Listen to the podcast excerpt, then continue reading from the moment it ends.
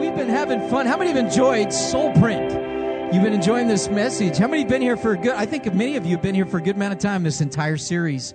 And uh, Pastor uh, Mark Batterson, author, he's just a fantastic writer and teacher. We encourage you to look up some of his other books. Just some, you'll, you'll be blessed uh, by the work that he's done. And we've been enjoying Pastor and I tag team teaching. It's good for me to be back on Wednesday. I've been out a couple of weeks, uh, you know, Wednesdays, but I'm I'm happy to be back for this. And it's just been just a wonderful study tonight. We're going to talk. The the message title is the White Stone the white stone. And this is the conclusion. This series has really been about discovering who God has meant for us to be. It's been about stepping out into our destiny, about looking at our life to kind of see what God has been up to in our life. Who is it that God has created us to be? And tonight we're going to talk about this white stone. We're going to get to that in a minute. But shortly after David had become the king, and he settled into his palace in Jerusalem. The Bible says there was peace in the land. You know, how many know it's, it's good? That's probably a good feeling for a king, right? He's, he's settled in. There's been some battles. There's been some struggles, but now he's in a palace and there's peace. And the Lord speaks to David through the prophet Nathan.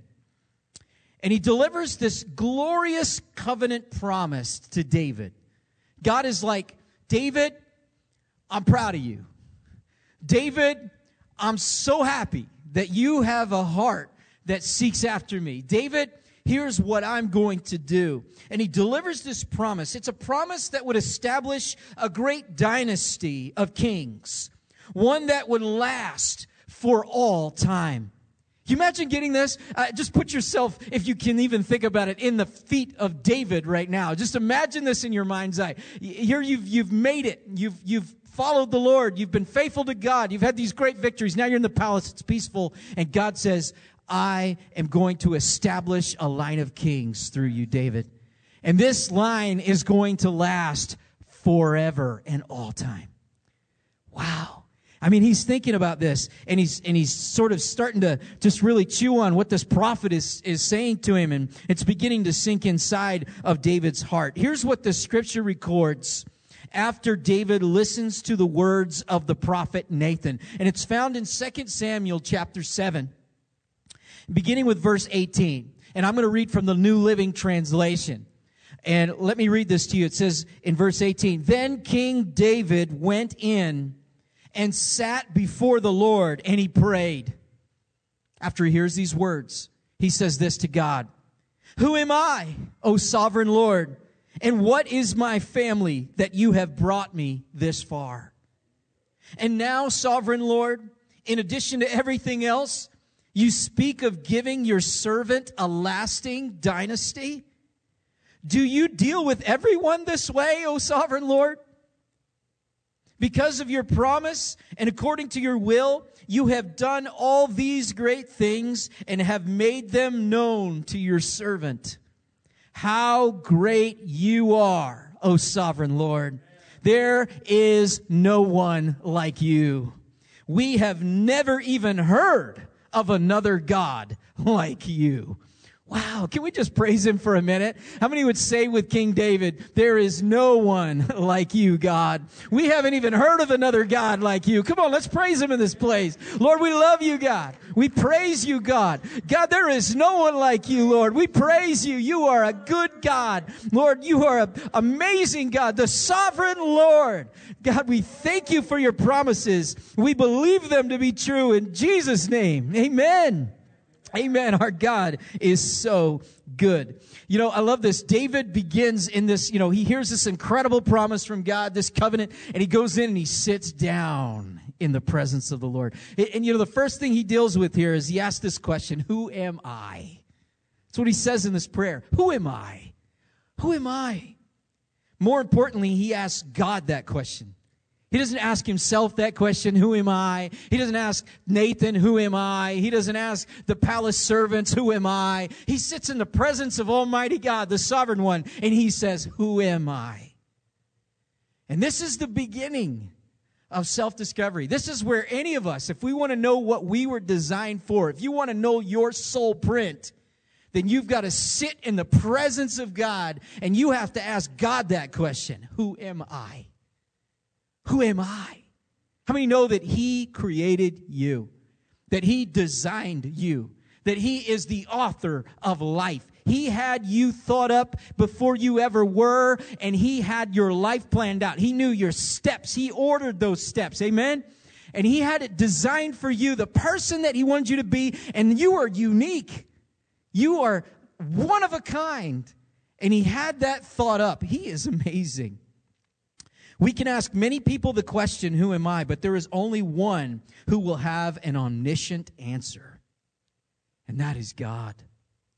If David asked that question to his father Jesse, you know, his father would probably say, Oh, you're a shepherd. You know, nothing more, nothing less. His father did not see his potential, and neither did his brothers, by the way, right? I mean, they would have said, Well, David, you're just an errand boy. You're like a grilled cheese sandwich deliverer. That's what you're going to do. You're the, you're the smallest of us, you know, and you're just going to continue to, you know, tend the sheep and bring us grilled cheese, you know, that kind of thing. And uh, not be a warrior on the battlefield. They didn't see their brother that way. Saul what did he say? To add insult to injury, when David came and said, Who is this Philistine that defies the armies of the living God? You know, David's like, I'll take care of it. All these other Israelites are chickens, you know, even my brothers. He, and what did Saul say to him? He said, You're just a boy. You're just a boy. Man, how many times in your life has anybody said something like that to you? Maybe not those exact words, maybe they are the exact words, but you're just a boy. Oh, you, you don't qualify. Oh, you're not big enough. You're not smart enough. You're not talented enough. Man, nobody believe, I don't believe you can do it. You don't have what it takes. You're just a boy. Good thing he didn't ask his, his, uh, ask Saul who he was. What about Goliath? Man, he would come out to the enemy. Who am I? You know, Goliath said, no, you're dog food. You're bird food. That's all Goliath could say to David. I'm gonna, I'm gonna chop you up and feed you to the wild animals and the birds. You're just dog food. You're, you're, all you are is bird food. So good thing you didn't ask Goliath that question. None of them knew who David really was or who he would become. Good thing he didn't ask them. Instead, he asked that question to whom it really matters he sits in the presence of the sovereign Lord and he says, Who am I? Who am I? I don't know where you're getting your confidence from or where you're getting your esteem from or any of those things, but I want to challenge you tonight to stop getting those things from yourself. Don't sit and ask yourself. Don't sit and ask somebody else. Don't get down to Barnes and Noble and get into the self-help section just to find out who you are. Don't go ask a new age person. Go get your palm read or anything else. What you need to do, and you know, a lot of it's amazing how many Christians know their astrological sign. What are you? I'm a Pisces, uh, you know, or whatever. Who cares what your stars are? That means nothing. What you need to do is get in the presence of Almighty God, and you need to ask Him, "Who am I?" God, what have you designed me for, Lord? I want to be what you have designed me for. I don't want to be somebody else. I want to be me. God, I don't want to waste my life. How many know life is short? Life is precious, right? You only have one life to live in this flesh to make a difference for God. So the sooner you stop getting your esteem from yourself and everyone else, the better off you will be. And you'll be on the path to being who God has destined you to be, which is the very best you that you could live. Amen. Oh man, I hope you're hearing this tonight. Here's the secret. If you want to know your soul print, your destiny, you can only discover it by sitting in the presence of the Lord. Whew.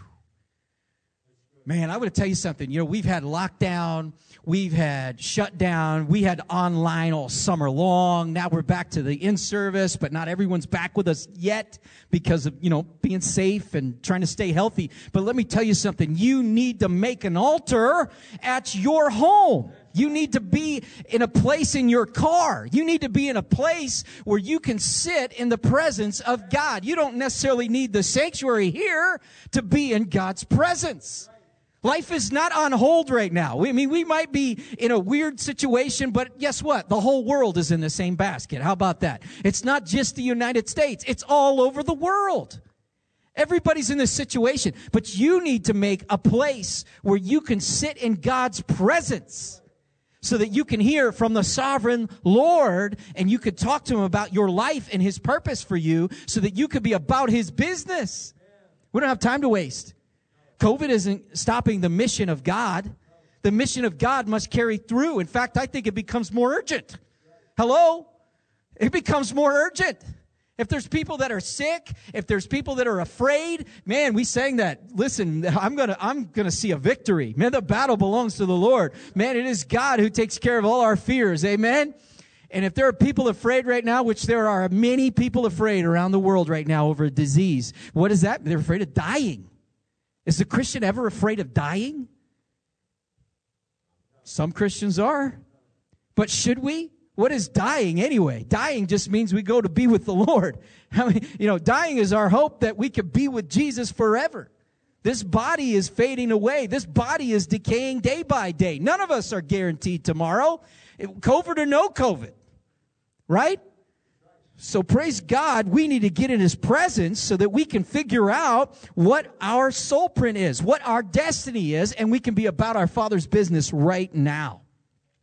If we try to find ourselves outside of a relationship with our designer, then we will wind up with a mistaken identity. There are too many people, including Christians, who are living in a mistaken identity. They missed it. They missed the will of God. They decided what they would like to do, or they decided what somebody told them they should do. They just decided to take an easy route, maybe. They decided to take a comfortable route, maybe. Whatever they did, they avoided the will of God. Many people have heard from God when they were even young and they heard a voice and they heard God say, go do this, but they never did it. They refused to obey God. They are not living in their destiny. They are not living in the soul print. And what's really a shame is some of those folks eventually come around in life to finally get to where they say, okay, God, I surrender, but their life has gone by. Now they're limited. The potential of what they could have been and what they could have done is already slipped away from them because time has gone by. And now there are different limits. Now there are different consequences. Listen, don't be that person. And, and let me tell you something. It starts now. So I'm going to say, if you are one of those people who your life has slipped by and you heard God tell you one thing, redeem that time now. How many know God can redeem it? It's better to start now than to never start. Start now with God. There will be reward for that. The obedience comes. How many remember the parable Jesus taught, right? About those workers? I mean, the ones that came at the end of the day got paid the same as the ones that came at the beginning of the day. I believe that still applies. That applies. So get right with God today. The final mystery is oneself, observed Oscar Wilde in his letter, uh, De Profundis. When one has weighed the sun in the balance and measured the steps of the moon and mapped out the seven heavens star by star, there still remains oneself. Who can calculate the orbit of his own soul? I would say God, the providential one. With over 7 billion planet, uh, people roaming the planet, it can be very easy to think of yourself as little and insignificant. Have you ever felt that way? I'm just one in many, many, many people just around the world. I don't know who I, you know, I, I'm insignificant. I'm little. I'm unimportant. But here's what God wants you to know right now. You are invaluable and irreplaceable. Would you receive that from the Lord? Not from me, but from the Lord. Hear God. You are invaluable and irreplaceable. I think we all need to hear that. And I believe you will hear that sit in the presence of God, He'll affirm that to your soul. You are invaluable and you are irreplaceable. He needs you. He needs you now. He needs you to live for Him in the flesh. Not to live in the flesh, but according to the Spirit, but He needs you in body form. He gave you the body you're in, and He needs you to live for Him because He has a purpose for you. And He has souls to reach, and He wants to reach them through you. You are invaluable and you are irreplaceable. Each one of us is that way. God loves us uniquely. Why? Because each one of us is unique. Wow. He loves us all differently. He loves, he loves, get this, he loves each of us as if there were only one of us. Why? Because there is only one of us. How many understand that? Each one is different. God loves each one. And He loves us all differently because He designed us that way. It's like someone that's super creative or someone that likes cars. You know, Cal likes cars. Or if you had a, a, car, you would love that car for a certain reason. And then if you had another car, you'd give maybe a little bit different design, a little different engine, a little different look to it, but you'd love that car too, but you love it differently. But you love them all because they're unique. And God feels that way about over the 7 billion people on planet Earth and all the people who have ever lived in the past. He loves them. So I want you to feel the love of God tonight. You are one of a kind. You are invaluable. You're irreplaceable. His love for you is unlike his love for anyone else. There is no one, listen to this. And here's, here's one of the things that he's destined us for. There is no one who can worship God like you can. That's not like a, a, narcissistic thing. You know, it's not like I'm sitting there going, uh, no one like me. I'm the best worshiper there is. You know, nothing like that. But, but God is saying that I've created you to worship me. I've created you to give me glory with your life. And it's going to be good for you and it's going to give God glory. So he's saying, you can worship. No one can worship like you. God needs you to worship him with your life. He needs that because he designed that. That gives him great pleasure. Batterson writes this The best form of worship is becoming the best version of who God has created you to be. Worship is more than a lifestyle, worship is life. Anthony, Pastor Anthony, worship is life. That's what it is. When it comes to self discovery, you'll only end up in one of two destinations. You either end up worshiping yourself or you'll end up worshiping God. One of the two. The, what the difference is, it's it, what the path you take will determine is determined by who you spend time with and how you view your uniqueness. So whether you come out worshiping yourself or whether you come out worshiping God, it's it depends on who you're spending your time with. Who are you receiving the self-discovery from? Because all paths outside of spending time in the presence of God will lead to the worship of self. How many know, you know, if you want a technical definition of Satanism, it's not people that worship the devil, actually. In fact, Satanists don't even believe in a real devil. Did you know that? Anton LaVey wrote the book, you know, the book, the book of darkness or whatever is a uh, worship book of Satan. The a real Satanist is a worshiper of the self. That's what Satanists believe. There is no God. I am God. I worship me. I satisfy my own pleasures. I gratify my own nature. And that is a good thing. That's what they believe. For you to gratify yourself is the best thing you could do. So that's what real Satanism is. It, so it's no wonder the God of this world, you know, Satan, who's the God of this world, has blinded the minds and hearts of, of people who don't know God. But that's why they worship himself. But if you will spend time in the presence of God, then you end up worshiping God.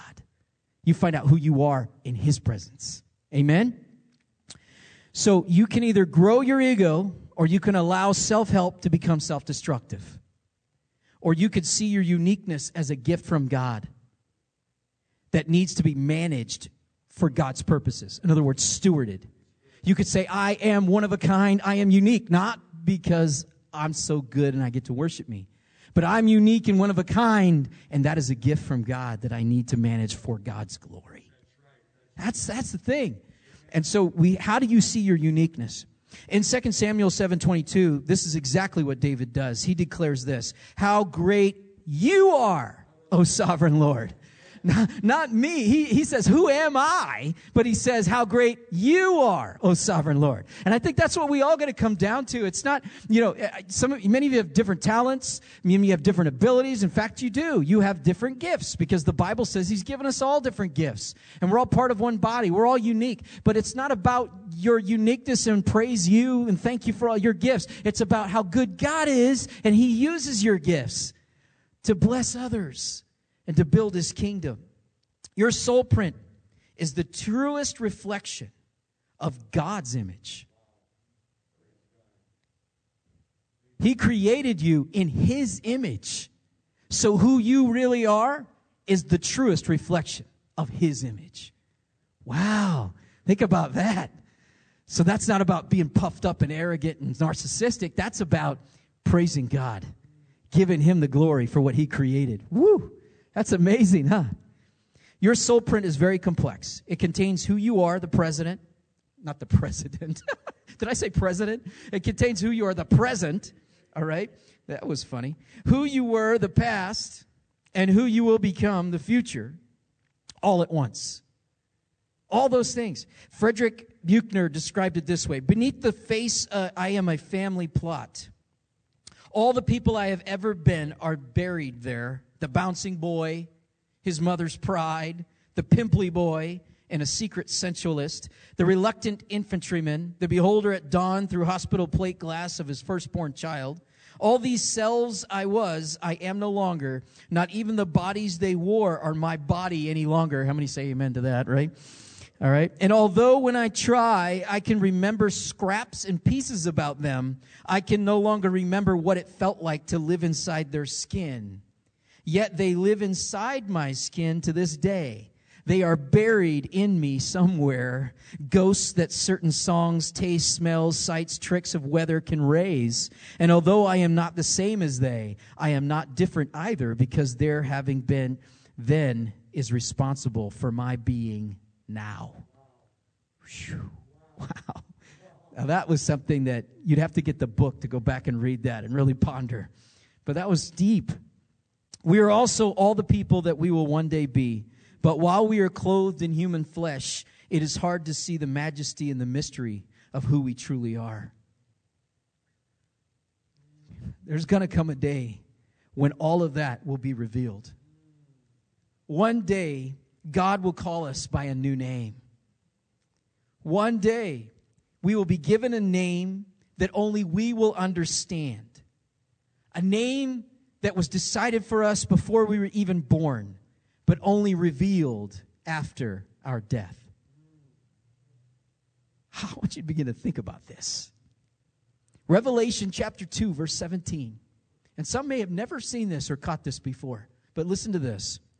It says, Anyone with ears to hear must listen to the Spirit and understand what he is saying to the churches. To everyone who is victorious, I will give some of the manna that has been hidden away in heaven. How many like God's food, the manna food? That'll be better than any earthly food, right? But he says this, and I will give to each one a white stone.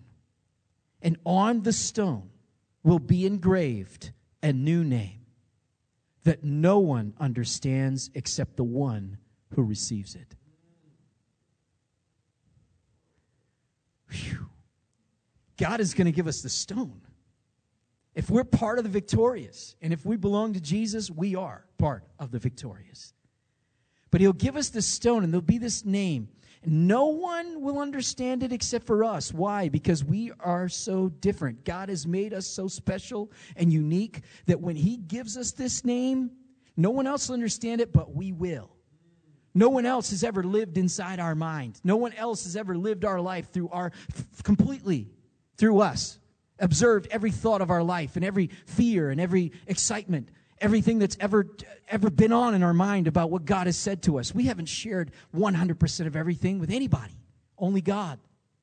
And when God shows us that name, we're going to get it. All of a sudden, everything begins to make sense.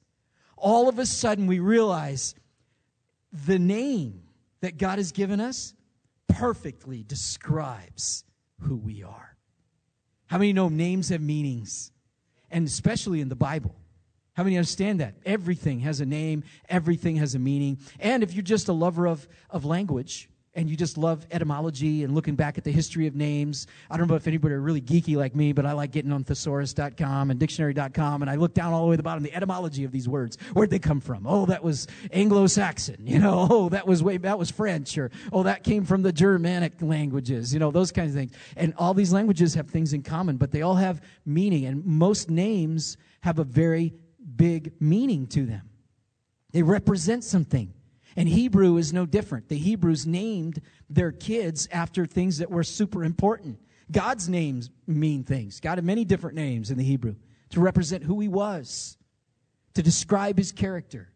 And that's what this white stone is going to do for you. When you see that name, you're going to immediately understand. Wow. This is it all makes sense now who I am. It all makes sense now why he created me.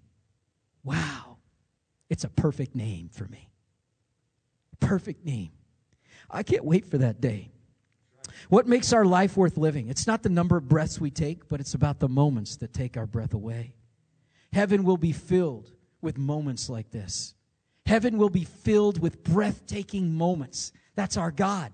He's going to wow us and awe us at every turn. We're going I think we're going to spend an eternity going, whoa, whoa, whoa. No wonder we're going to worship for all eternity because there's so much to know about God. And when we see him as he is, woo, when we finally see Jesus face to face, we will be so blown away.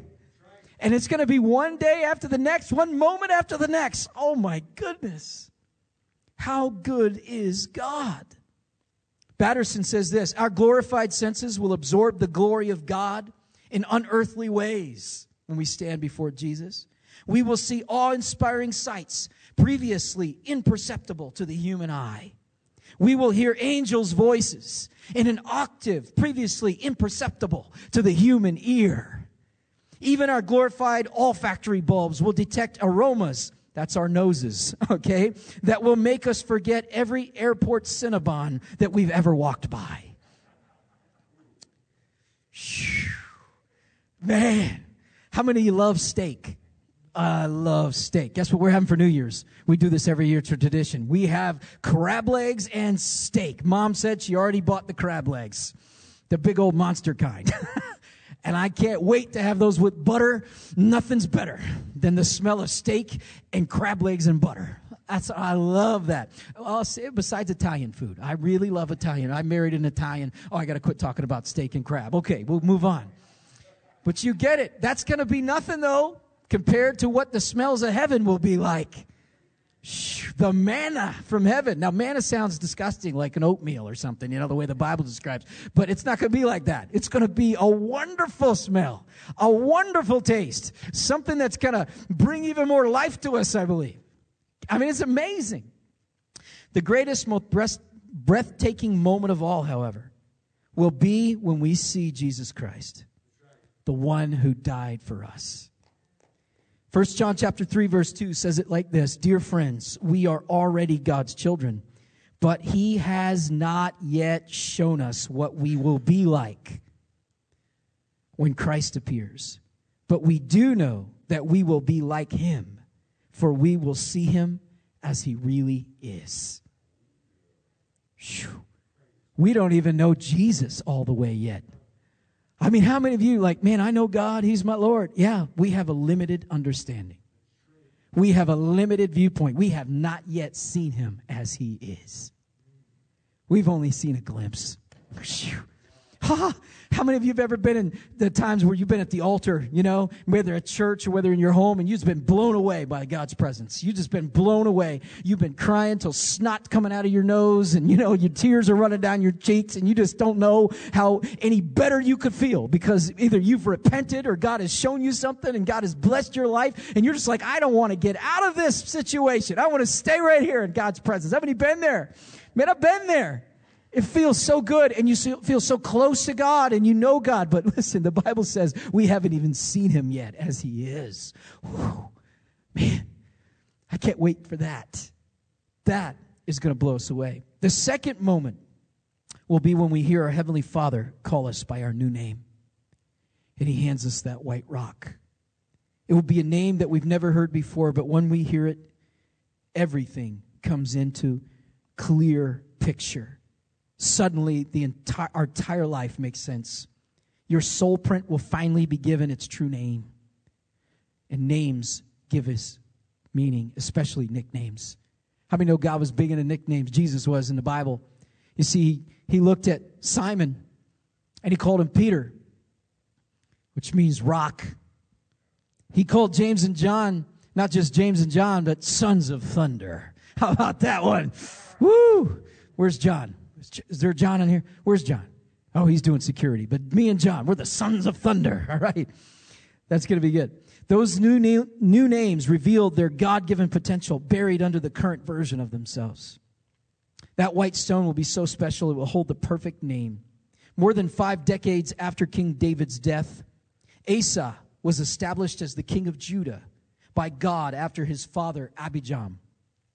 Asa did not become king because of his father's righteousness, however. Abijam, the Bible says, did evil in the sight of the Lord. That was Asa's dad. So God did not anoint Asa king because of his father. If anything, it should have ended there, right? But he anointed Asa king for a different reason. Listen to what the scripture says in 1 Kings chapter 15 verse 4 to 5. It says this in verse 4, but for David's sake, the Lord his God allowed his descendants to continue ruling, shining like a lamp. And he gave Abijam a son to rule after him in Jerusalem. For David had done what was pleasing in the Lord's sight and had obeyed the Lord's commands throughout his life, except in the affair concerning Uriah the Hittite. We know that story. He took, he took uh, Bathsheba away from Uriah and had Uriah killed on the front line of battle. But other than that, scripture says he had done right in the sight of the Lord. And therefore he covenanted promise with David that he would have a dynasty of kings that would last forever. Asa was anointed as king, not because of his father, but because of David. David's faithfulness to God. Sometimes the blessings that we enjoy are not the result of anything we have done, but the result of someone else's faithfulness who came before us generations ago. I don't know what your story is in particular, but maybe you didn't have godly moms and dads. Maybe you didn't have a godly grandfather. But I'm going to tell you something. God has something special and unique for you because of the faithfulness of Jesus Christ. Because Jesus laid down his life and gave himself up on the cross for you and me, we have been given all the promises of God. We have inherited eternal life from Jesus and we can come after him as his children and God anoints us as his ambassadors, as his light. How many know he was the light that came into the darkness, but Jesus turns it around and says, you are the light of the world. You are a city on a hill that cannot be hidden. Woo! You have Jesus in you. Because of his faithfulness, we are more than victorious. Amen. And God has anointed us. In that way, our legacy is linked to the destiny of our children, our grandchildren, and our great grandchildren. Listen, God will see your faithfulness in your life and He will bless you. He will bless your family. He will, he will make your legacy a legacy that will last. Think of this. Once you give your life to Jesus Christ, you are now part of the legacy of Jesus Christ. You're part of His family line. You answer to a new name and all the promises of God are yours. All curses Listen to me carefully. All curses, both generational and spiritual, are broken when you become a child of God.